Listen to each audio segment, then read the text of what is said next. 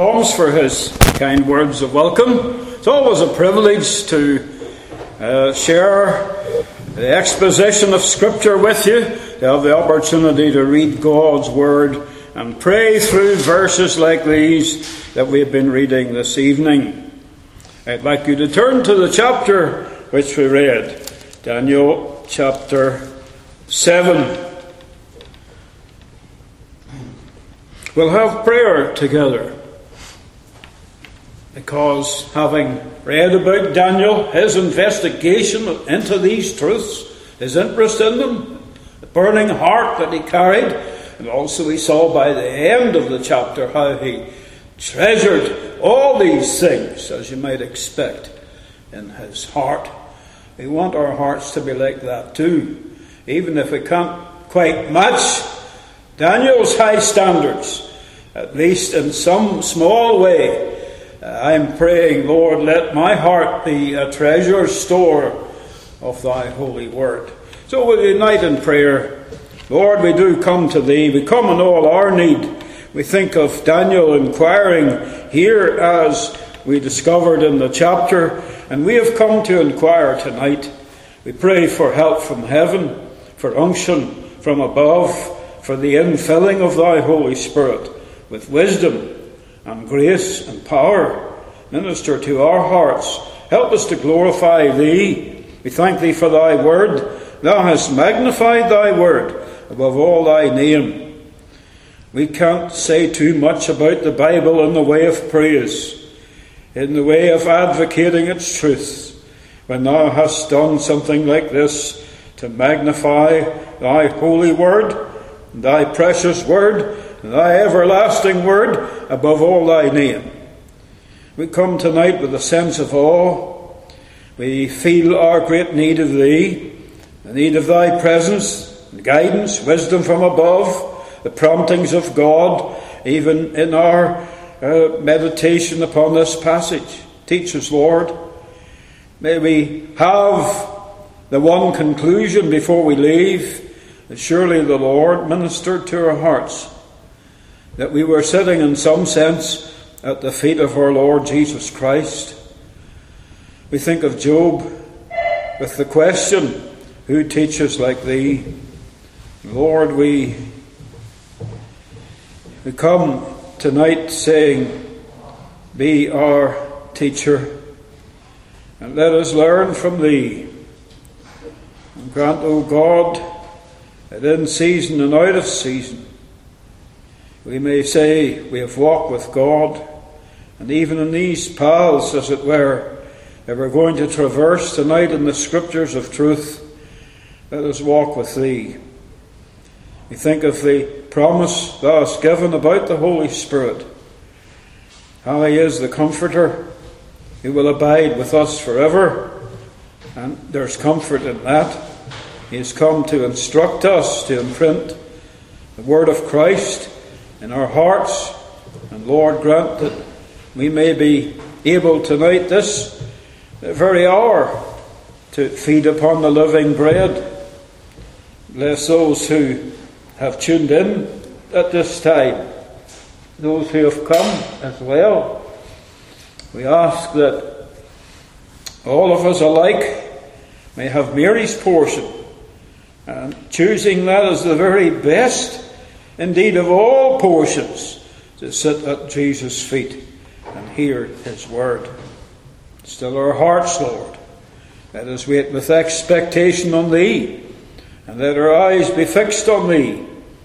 And we pray that help us with our understanding. Sometimes, Lord, we we have to say we're slow of understanding. And then we think of the apostles themselves, and that it's opened the eyes of their understanding Lord, do that for us, we pray, even in some measure, in some measure this very hour.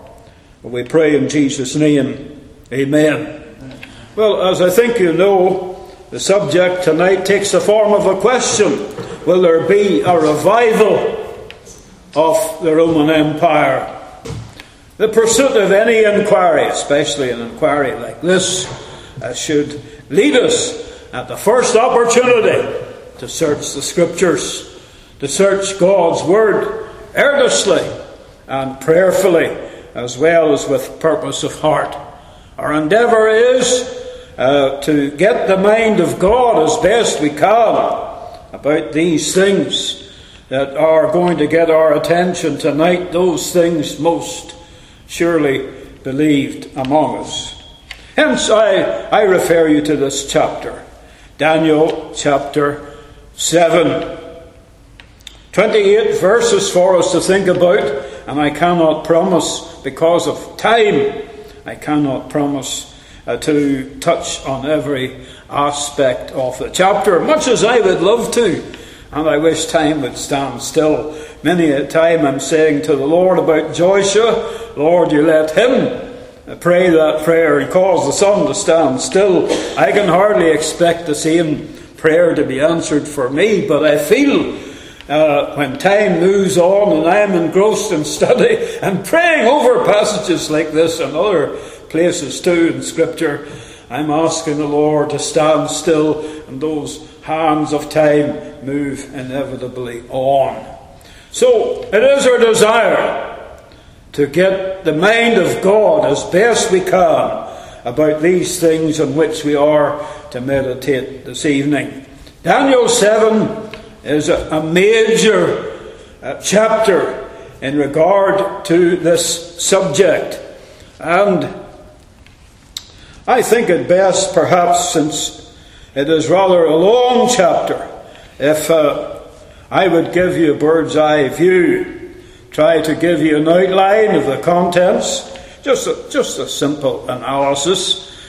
If uh, by doing so it will help you to keep in mind as best you can uh, those things that uh, interested Daniel, even perplexed him, then stirred up his soul, and finally overwhelmed him uh, completely, as I think uh, you'll want to say. Therefore, to offer this analysis of the chapter to you for simplicity's sake, I would ask you to look at verse 1. There's the introduction to this vision of Daniel. Verse 1 puts us in the picture as to the time and the circumstances of the vision. And nothing uh, is put in the Bible but that which is for our edification. So there's nothing in the Bible by accident. It is rather there in accordance with the mind of God. So there's information in the introduction itself. But the vision that we want to talk about, the vision of Daniel, the chapter extends from verse 2 through to 14. And by the time you get to verse 14, you're halfway through the chapter. The question might well come up in the minds of many, what's this vision really about? That's a good question and a fair question. And is not only applicable to uh, Daniel's vision in the chapter, but many another passage as well can be treated in that way. What is this message that the Lord has for us uh, tonight? And I want to suggest that there are four elements in the vision of Daniel. First of all, verse 3 Four great beasts came up from the sea, diverse, one from the other. Here we learn of the emergence of four great empires. And these four empires are uh, likened to wild beasts, beasts of prey. And they appear representatively, as I think you'll know. So they represent four empires, these beasts of prey, fearful as they are. Empires such as Babylon, and Persia, Greece, and Rome. So, number one element in this vision of Daniel is the emergence of four empires. Number two, I would refer you to verse 8. We might consider verse 7 along with 8, but 8 primarily, of course. Uh, in verse 7, after this I saw in the night visions, and behold, a fourth beast. It's of particular interest that we uh, bring these words before you because our question, which gives us the subject, is Will there be a revival of the Roman Empire? The Roman Empire comes up for discussion here in verse 7 and 8. After this I saw, verse 7, in the night visions, and behold, a fourth beast, dreadful and terrible, and strong exceedingly. And it had great iron teeth, it devoured and brake in pieces, and stamped the residue with the feet of it. And it was diverse from all the beasts that were before it, and it had ten horns. I considered the horns. And it's verse 8 that I'm singling out particularly as one of the features in Daniel's vision. The word considered, and uh, it is a rather emphatic word in the text, I may say. Uh, and on that account, perhaps I can just pause uh, as I pronounce it and ask you to think of Daniel intensely considering. I think that's the way to put it. The intensity of his consideration here. So it's not just a matter of um, slight consideration or casual consideration, but there is some degree of intensity involved in, in the prophet Daniel. I considered, therefore, with that kind of uh, intensity, these horns. And behold, there came up among them another little horn, before whom there were three of the first horns plucked up by the roots. And behold, in this horn were eyes like the eyes of man, and a mouth speaking great things. Thus, we have as one of the elements in this vision of Daniel, uh, and this is most important given the intense consideration that Daniel is engaged in just now as we find him at this stage in the vision. I think, yes, you'll see I'm justified in bringing this element, the consideration of the Fourth Empire, that Roman Empire, especially. Uh, this is the thing that especially took Daniel's concern given that there were ten horns, and then creeping up into prominence among them the little horn, which prefigures the man of sin, the Antichrist himself. So that's the Roman Empire.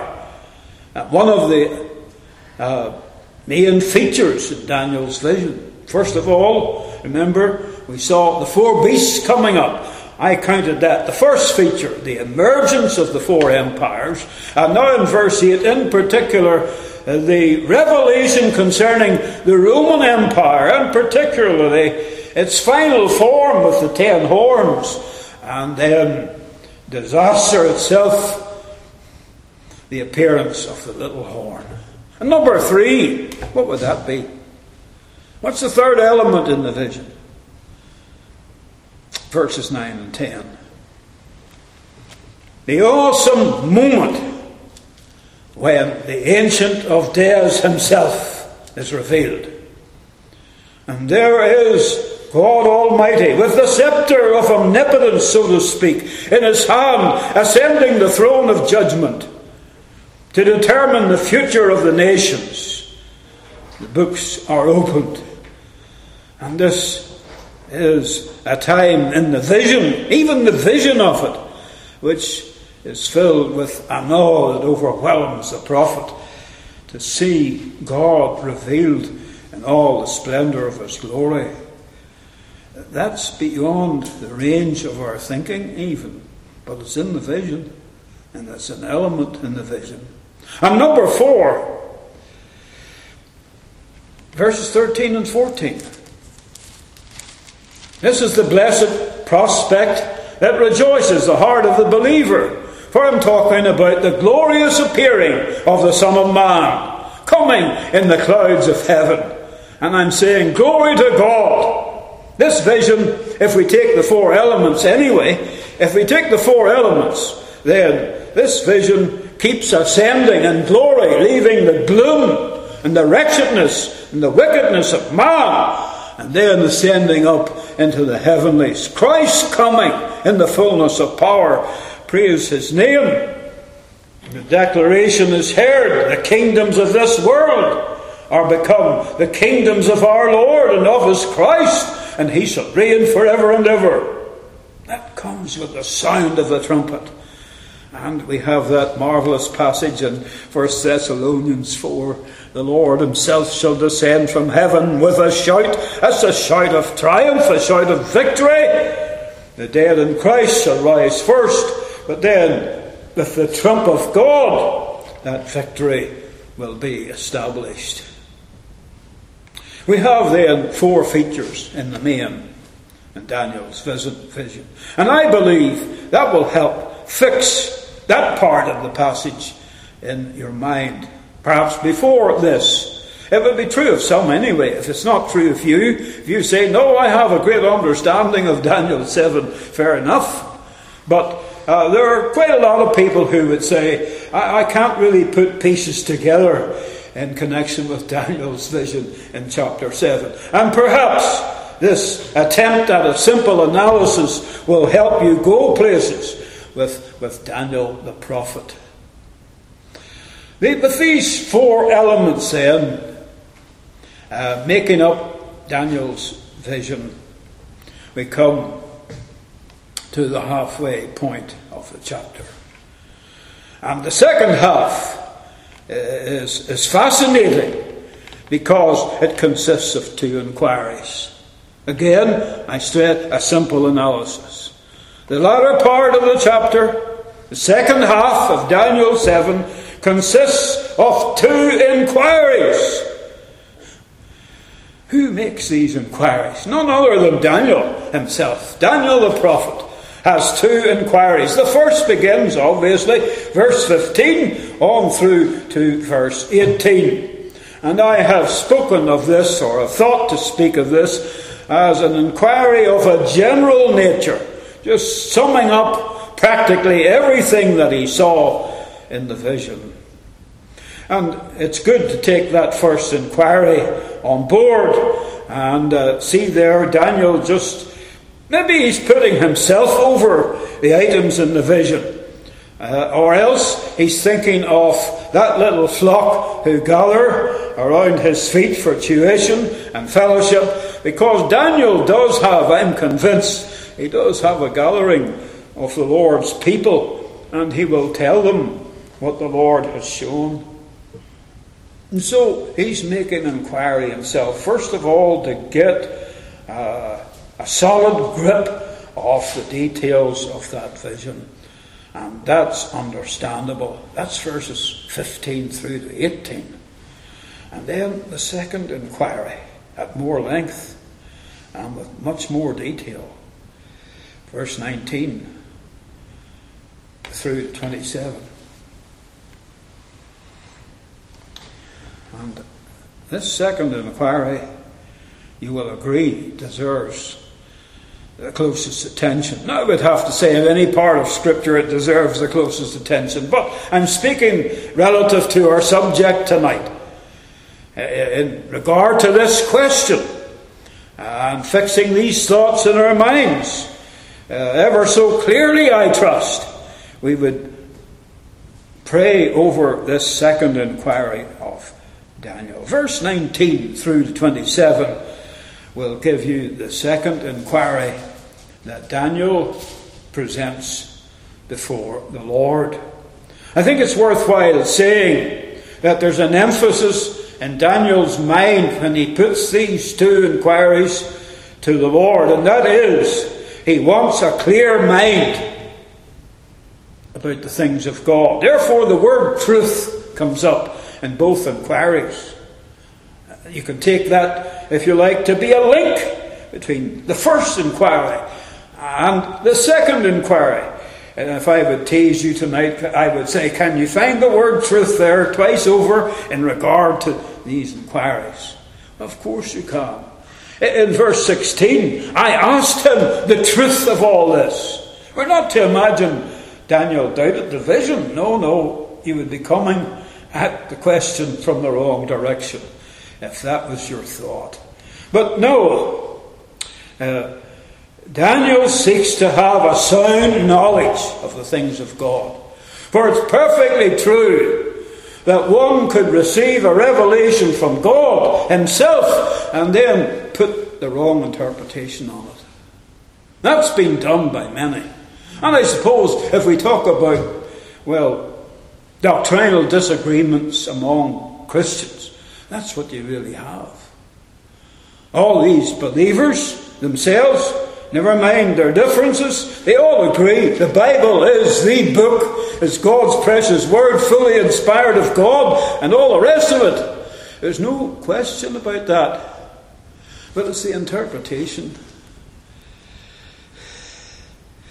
If I take A, B, and C, Mr. A interprets it this way, and Mr. B interprets it that way, and, and C, he, he doesn't know whether he wants to go with A or B. You see, it's the interpretation. And isn't Daniel right to say, I need a sound knowledge?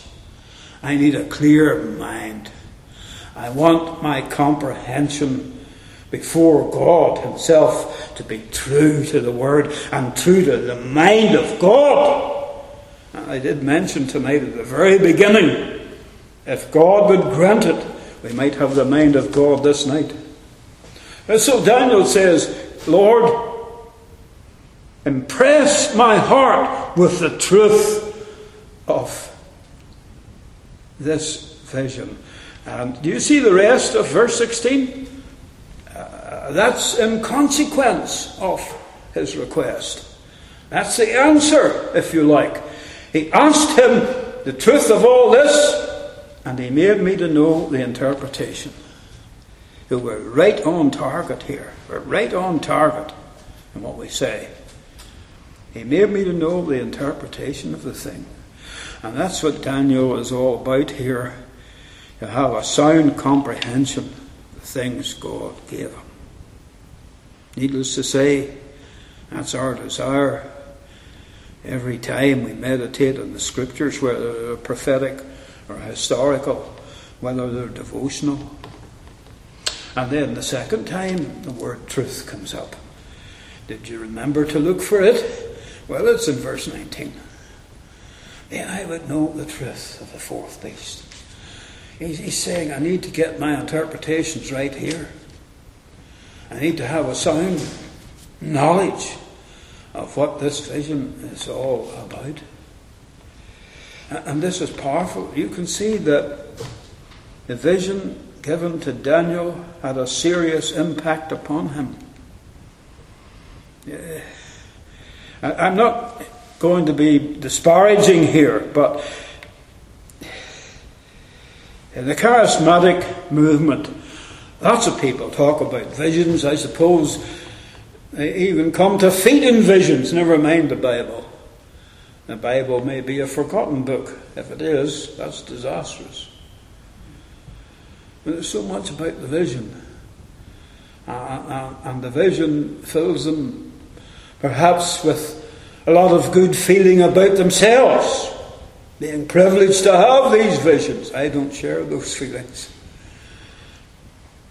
about them. But these visions of Daniel, especially this one here, had a serious impact upon him. He's, he's saying to us, in effect, that the vision made a deep, deep impression upon him. And it seems to me that the prophet is shattered by what he sees and what he feels. Then the conclusion comes at last in verse 8. And that rather bears out what I'm saying about Daniel's feelings concerning all that he saw, even that hour. As for me, Daniel, he said, This is the end of the matter. As for me, Daniel, my cogitations much troubled me. Of course, there is the aspect of triumph in the vision, and I did touch on that in the summary I offered. But when he looks at the darker shadows in the vision, He's troubled deeply, and my countenance changed. But I kept the matter in my heart. I think that must mean that if he had a mirror, he would say of himself, I look really ghastly in my reflection. His countenance changed. Uh, he, he, he is getting on in years, Daniel, this time. They could describe him as an old man, and yet I could see their life in his countenance. I think I would see Christ in him, his eyes probably sparkling. I'll know more about it when I meet him in heaven. I'll not need an introduction, I think. But then suddenly, as he looks in the mirror, if he did so, he might have difficulty recognizing himself. He'd have to say that's ghastly. For his countenance has changed. We'll try to look at the detail tonight. And there's so much here that deserves attention, and maybe it would call for a series rather than just the one sermon. Could we say something about this, this vision? Read verses 1 and 2 then for the introduction, and you will see that the vision is dated. In the first year, Belshazzar, king of Babylon, Daniel had a dream and visions of his head upon his bed. Then he wrote the dream and told the sum of the matters. Now, that's why, or one of the reasons why, Daniel wanted to be so clear in his mind about what the Lord had revealed to him. Because he intended to write out the vision. Uh, somebody said, writing makes an exact man. Uh, and uh, the speaker at that time meant serious writing. Writing makes an exact man when you're talking in conversation with a friend, you might ramble a little bit. But once you come down to putting words on the page, especially if it's a serious document, uh, writing makes an exact man, or should. Uh, and Daniel will have the intention of writing out the vision, and he has. And that's why you and I know about it. It's written here. But he had other purposes in writing. And he was going to tell about it, for he said, I told the matters. So, line by line, element by element, feature by feature, Daniel unraveled that mystery that God revealed to him. It's, it's tremendous. That's why I said, I believe a little flock of God's people gathered around him at the appointed time, and they had Daniel to their minister. And what a minister he was. He told the matters. He could say, Truly, I have a word from God. That's the be all and end all of all preaching. The second verse, Daniel spake and said, I saw in my vision by night. You have, I may say, a reference to the time and the circumstances of the vision. The first year of Belshazzar, Daniel tells us, the king of Babylon. Not only the king of Babylon, I may put it to you, not only the king, but the last king of Babylon. For I do believe that for Daniel the clock was ticking. Once he sensed this, that God has spoken so powerfully in the first year of Belshazzar, given that Belshazzar only reigned for a brief time. Then Daniel surely senses the clock is ticking. The time is fast approaching when the kingdom of Babylon will be no more. But I'm saying Belshazzar is the last of the kings. Time is running out. And Daniel came on that night of the banquet, as you know, chapter 5 gives you such a graphic picture there, when the hand appeared by the light of the candlestick, and all those revelers in the banquet ceased from their reveling, put the drink down, and were staggered to see the hand appear in the light over there by the candlestick upon the wall, tracing out the solemn letters Mene, Mene, Tekel, Upharsin, and Daniel coming at length to expound that message, saying, Thou art weighed in the balances and art found wanting. God has numbered your kingdom and he has finished it. So the sense of that doom and judgment was already there. And on that night, that fateful night, as chapter 5, verse 30 and 31 will record, Belshazzar, the king of the Chaldeans, was slain. That worldly minded, foolish man, he died in a drunken state. I, I fear he died without repentance, he died without God. And Daniel would know also as the clock begins to tick and time is running out, he would sense, since Darius the Mede took the kingdom that night when Belshazzar was slain, that would be a clear pointer to Daniel that the time was fast approaching when 70 years of captivity for his people in Babylon and places nearby was coming to an end. He would know that in the book of Isaiah, God clear, clearly foretold that Cyrus would initiate the repatriation of the Jews to their own land. There's also the thought there of darkness. I don't think there's anything in the Word of God by coincidence. We might record details in some account of an event that concerned us. We might put in about the weather. We might, if we were writing to a friend, the weather here is very bad or the weather here is very good, we might put that sort of thing in. But when it, come, when it comes to Scripture, anything that's recorded is worthwhile looking at the second time. And you will notice here the vision came by night. And that's, that's not the end of it. Because uh, down in verse 7, once more, there is a reference to the hour when Daniel received his vision. After this, I saw in the night visions. So, may I say, God is saying this for the second time. And then later, in verse 13, the detail is further established.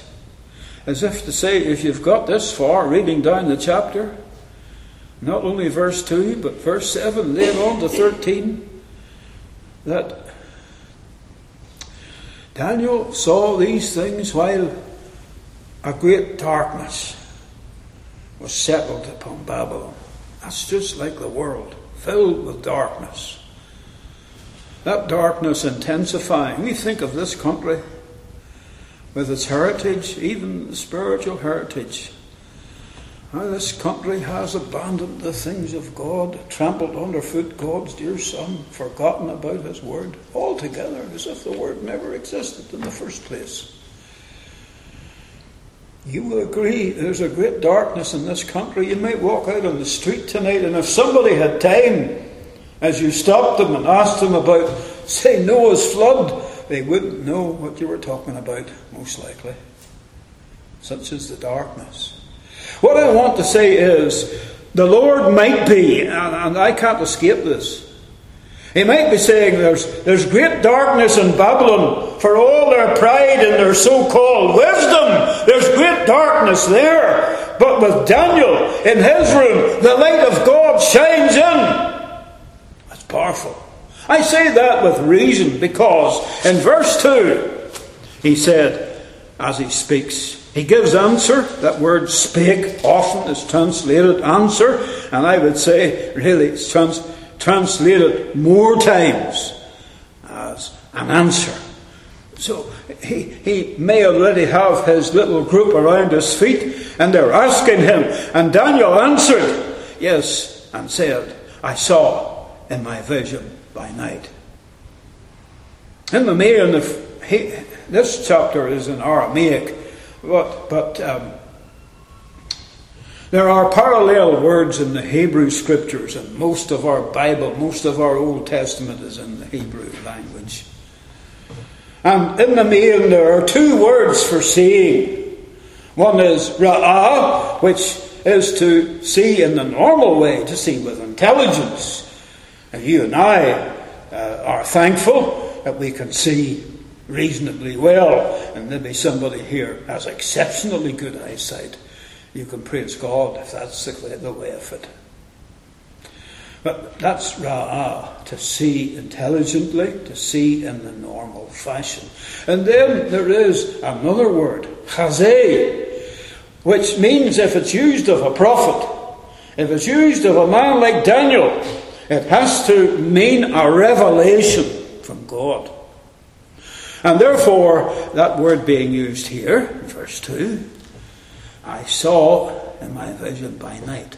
That highlights what I have been saying. It may be that darkness prevails in the land, but Daniel is able to see in a way that no man can.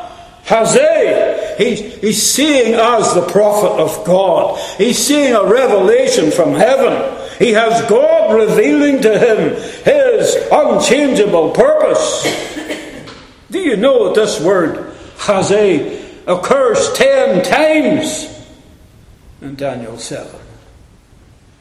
And because it is the prophet who has the vision, the prophet who is seeing, I'm saying he's seeing by revelation.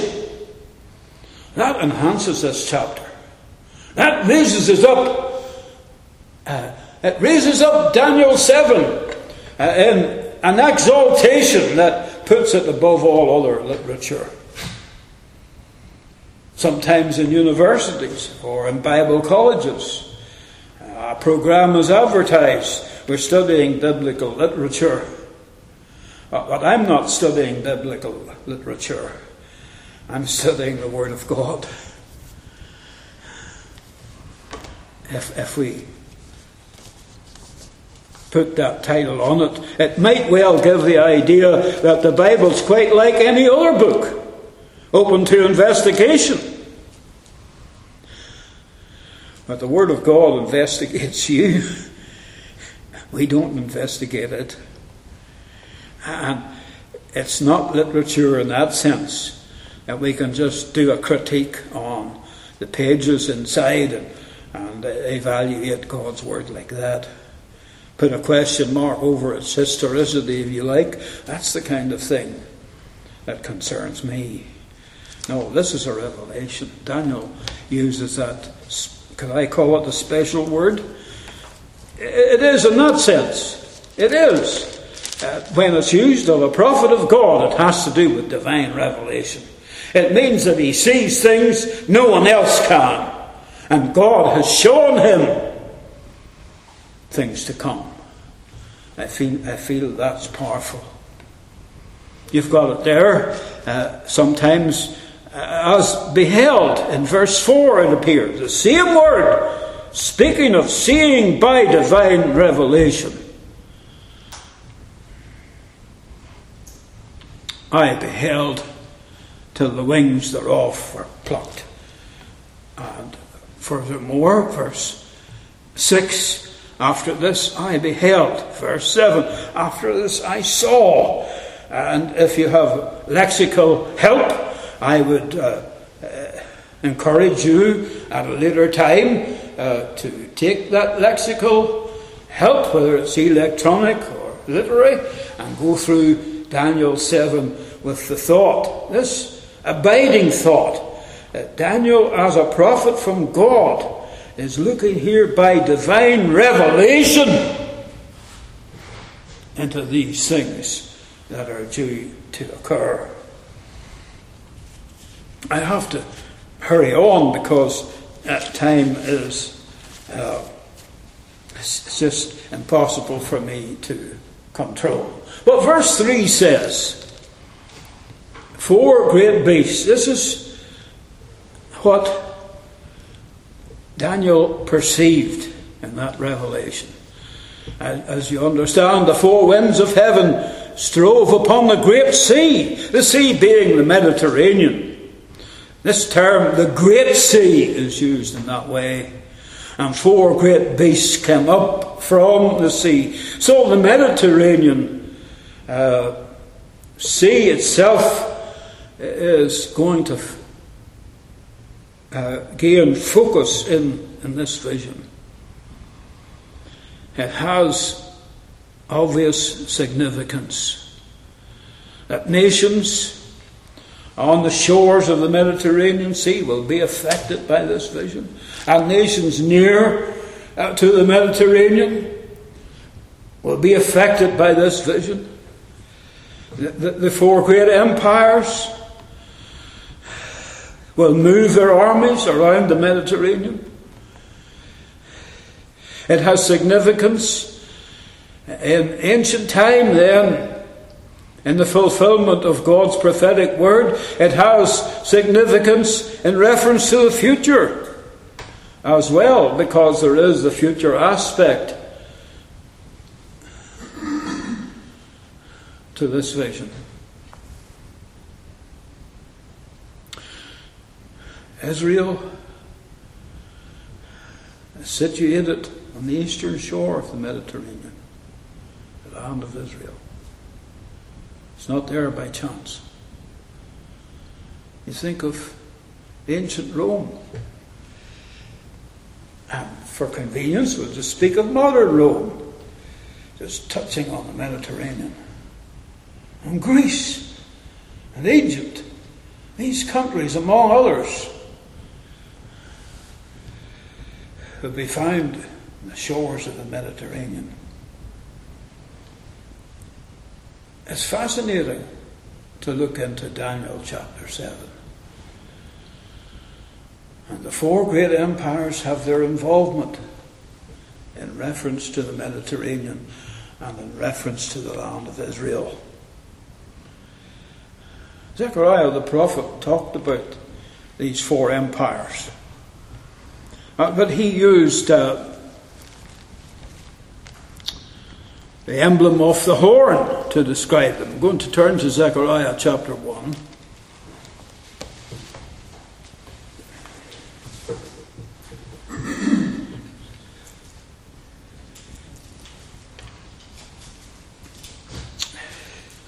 Uh, and Zechariah chapter 1, verse 18.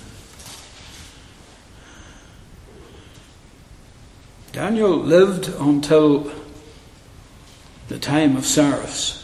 As I said earlier, the clock is ticking. And, and, Daniel, when Darius the Mede takes the kingdom in Babylon, he knows the time is fast approaching when the 70 years of captivity are over. And, and Zechariah, as a young man, and Daniel is an old man, Zechariah has come back uh, to the land of promise again. He's, he's the young man. But he's given this vision. Verse 18 of chapter 1. Then I lifted up mine eyes and saw, and behold, four horns. There you have the four empires. And I said unto the angel that talked with me, What be these? And he answered me, These are the horns which have scattered Judah, Israel, and Jerusalem. Notice that. These four empires representing in themselves, even through to the last, the end of time, the end of this age, represent the times of the Gentiles. And Israel has been oppressed by these nations.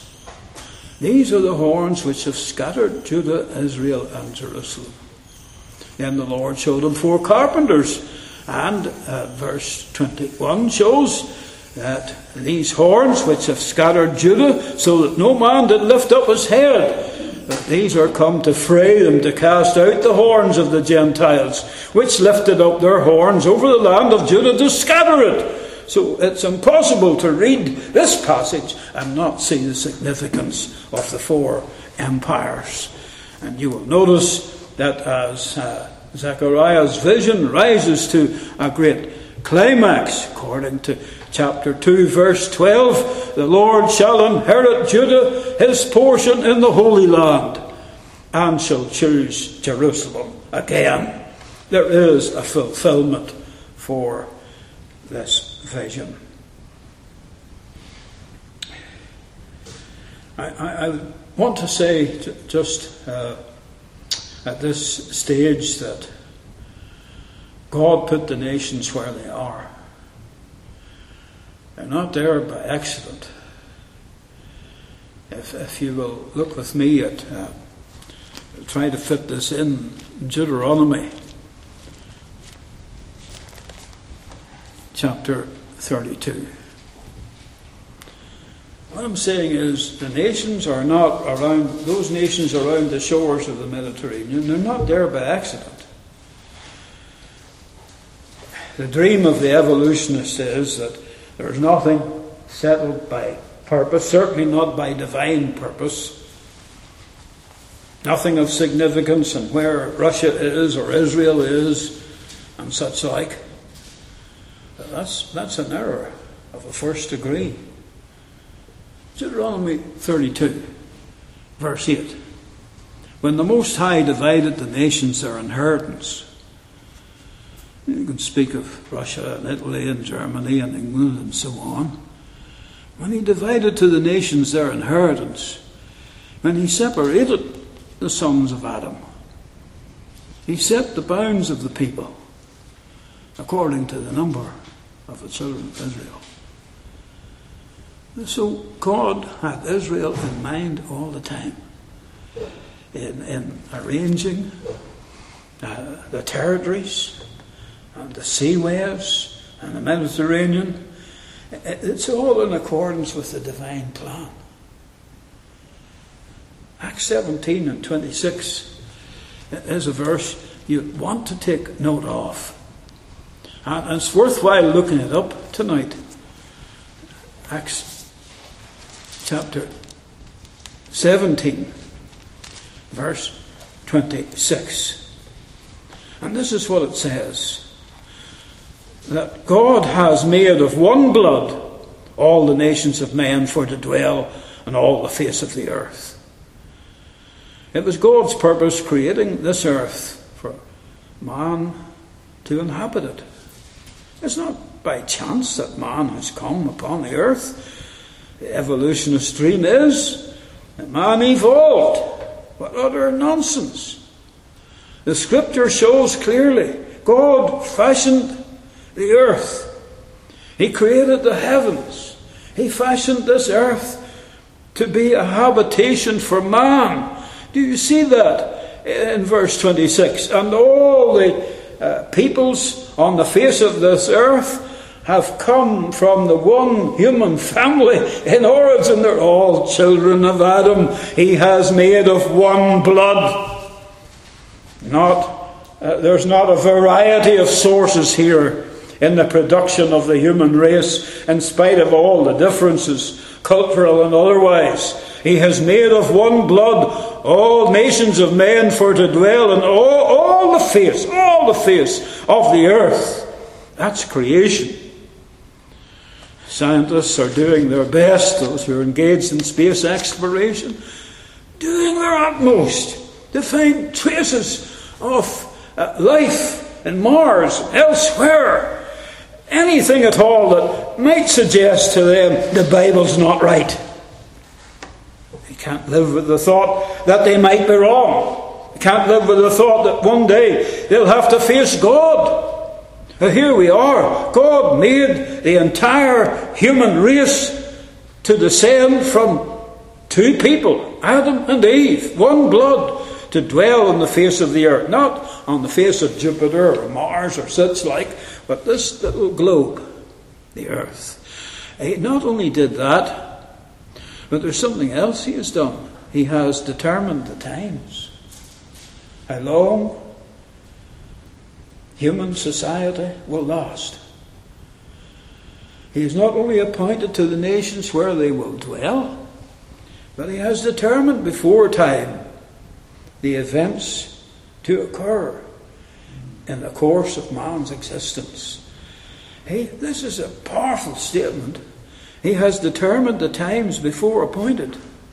And then the bounds. Back to that verse in Deuteronomy again. To the bounds of their habitation. There is a reason for that. And I, I believe uh, that reason in its highest fulfillment is yet future. But given the place of Israel on the shores of the Mediterranean, the name Mediterranean means the middle of the earth. And we're saying they're not there by chance, the nation of Israel. And when God comes back in the glory of his power and our Saviour reigns in Jerusalem, Israel is there in the centre of the earth. And God has determined that all these nations are in the places that they occupy because, verse 27, that they should seek the Lord if happily they might feel after him. So all roads then lead to Jerusalem. My, my time has gone, I, I say with regret, but uh, we're talking about the future. Well, uh, will the Roman Empire be revived? Daniel 7 shows that the Roman Empire did not die with the Caesars. And the Roman Empire continues to exist. If I, if I persuade you to turn to Daniel 7 again, when Daniel saw the horns, he, he, he inquired especially into their significance. I'm convinced he was shown these horns belong to what, what I'll call the remote future. And it all concerns the Fourth Empire. So it's the Roman Empire, if you please. And these horns appear in the last time, the end of the age. Evidence of that? Well, keeping things as briefly as I can. Revelation 17. The ten horns appear. Uh, these political powers are behind the Antichrist. They appoint him to his position of honour in terms of human influence. And God has put it into their hearts to fulfill His will. The ten horns are there in the future, even future to us. That answers the question, doesn't it? That we started out with today. That the Roman Empire continues on and on and on, although not in the form that it had during the time of the Caesars, but nevertheless it remains in relation to its influence right on through to the end, the appearance of the ten horns. And then I said, Oh, look at that. Creeping up among them, among the ten, there is the little horn. So the Antichrist cannot come in a way in which he will be recognized until the ten horns appear first. Because the little horn is seen to creep up into prominence among the ten. The ten are there in the beginning. So that is an evidence. And a further evidence is that in Daniel chapter 7, there is reference to the three and a half years that sometimes we describe as three and a half years of the tribulation time. If you want the reference, that's verse 25. There's the Antichrist appearing at the end of the age, as I have endeavoured to explain. Uh, there's the Antichrist, and all things are given into his hand for a limited season, a very short time. And that's why the devil is stirred up to greater wrath because he knows that his time is short, the scripture says. And there you have, for the first time in your Bible, for the first time in your Bible, you're given the time for the tribulation period, if we'll put that name on it. The time, the times, and the dividing of a time. Three and a half years. That's the first time in the Bible this period is referred to. And as I remember, later on in Daniel, the three and a half years. In the book of Revelation, three and a half years. Different notations are used, but we come up with the same extent of time three and a half years. But those three and a half years belong to the end of the age. And therefore, because they have to do with the manifestation of the man of sin at the end of the age, the three and a half years precede the coming of our Lord Jesus Christ, that answers the question. And there is another way of demonstrating that what we'll call the Roman Empire is restored or revived. Uh, that's Daniel 2. And with this, I, I close in terms of scripture reference. And in Daniel chapter 2, Nebuchadnezzar had a dream. It's interpreted by Daniel. The four empires appear once more Babylon, Persia, Greece, Rome.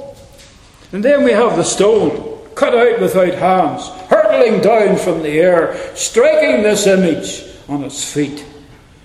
There we have the passage of time disclosed in what is seen in this vision.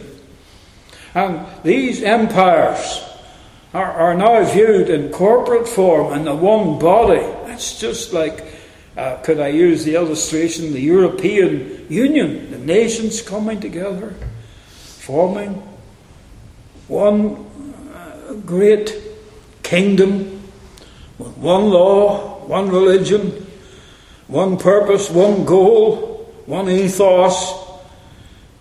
And that's the picture at the end. The ten toes of the, of the image. The ten toes are destroyed when the, the great stone comes hurtling down out of the sky. That represents the coming of the Lord. Reducing the whole to rubble, and the wind of God blows, and there's nothing left of all that there is. That obviously, since the ten toes are the part of the image struck by the rock, indicating the coming of the Lord, the ten are there when the Lord comes. That's future. And it belongs to the part of the image that belongs to the dominion of Rome. All these things to me make the matter so vividly clear. Maybe I should say in closing, notice some things. In Daniel 1, you're told of Daniel's high intelligence. Probably it's right then to say he was a genius. He had special skill with visions. Chapter 1 of the book of Daniel informs you. So the king eventually came to rate Daniel's wisdom higher than all the wise men of Babylon. And that emphasizes the fact that, yes, King Nebuchadnezzar estimated that he was a genius as well. And yet, when it came to the visions of God here in Daniel 7, Daniel had to ask to make sure that his interpretation was sound. I'm just showing you that because if Daniel had to do that, you and I need not find it uh, a, a, difficulty. If we're pondering a verse and wondering exactly how far we can go with the detail that is before you. You see, Daniel did not hesitate to ask the Lord. If any man lack wisdom, let him ask of God. And if Daniel had to ask, may I point out, he even had to ask God about his own visions. So that's clear, is it not, that the prophet did not write down his prophetic uh, scriptures purely out of his own heart and out of his own mind. For if Daniel had engineered these things, he would have understood. When you write a letter to someone, even though it's about some abstruse matter, obviously you understand what you're writing about, otherwise, you couldn't put words on the page at all. And Daniel, if he had devised these prophecies, he would have understood them from beginning to end. But because he did not devise them, for holy men of old spake as they were moved by the Holy Ghost, they did not write down their own conclusions, and therefore Daniel had to ask God. And if Daniel, with his high intelligence would ask God, then you and I should not be discouraged to have to ask the Lord too. Some people say, Oh, I couldn't, I would love to study Daniel 7, but I haven't got the brains. Well, Daniel had the brains. Daniel had the brains. And yet, for all that, his brains didn't provide the answer when it came to interpretation. Daniel had to go to the Lord. And he said, Give me the truth of the matter. So I encourage you not to close the book, not to give up on the chapter, saying, If I had Daniel's brains now, what could I do? Well, if you had Daniel's brains, you would be asking the Lord, Teach me some more. Isn't that lovely? And that's an encouragement. I have to say, and I think I've said it more than once to the Lord, I don't have Daniel's brains, Lord, but I have Daniel's prophecy. I want you to instruct me and teach me. Praise the Lord. Brother Steve.